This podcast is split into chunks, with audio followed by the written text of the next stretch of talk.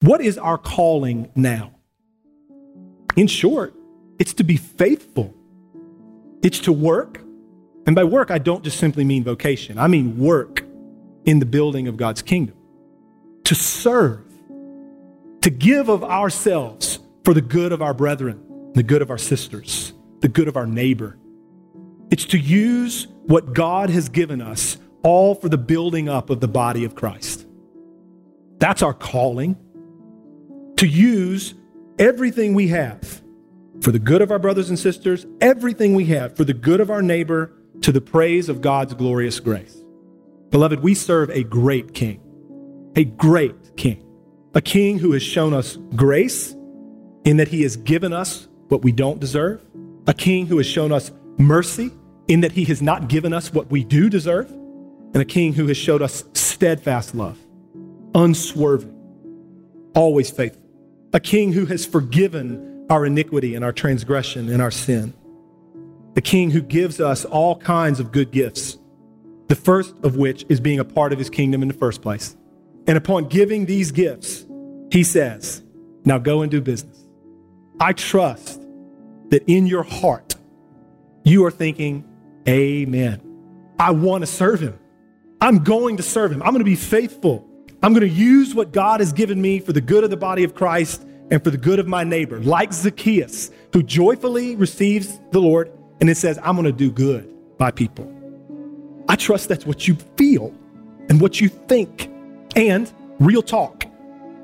There may be a part of you that's thinking, but man, this world is fallen and things just don't go well sometimes. Our efforts can feel futile, our labor can seem fruitless. You might also be thinking, like, bro, I'm a sinner. I don't understand my own actions. Like Newton said, John Newton, I'm a riddle to myself. I don't understand myself. I want to serve the Lord, but yet often I find myself not doing that. So, what can we say to those things? We can say that he who began a good work in you will bring it to completion at the day of Christ Jesus. We can say that he who calls you is faithful, and he, the God of peace himself, will sanctify you completely, that he will surely keep your whole spirit and soul and body blameless at the coming of our Lord Jesus Christ.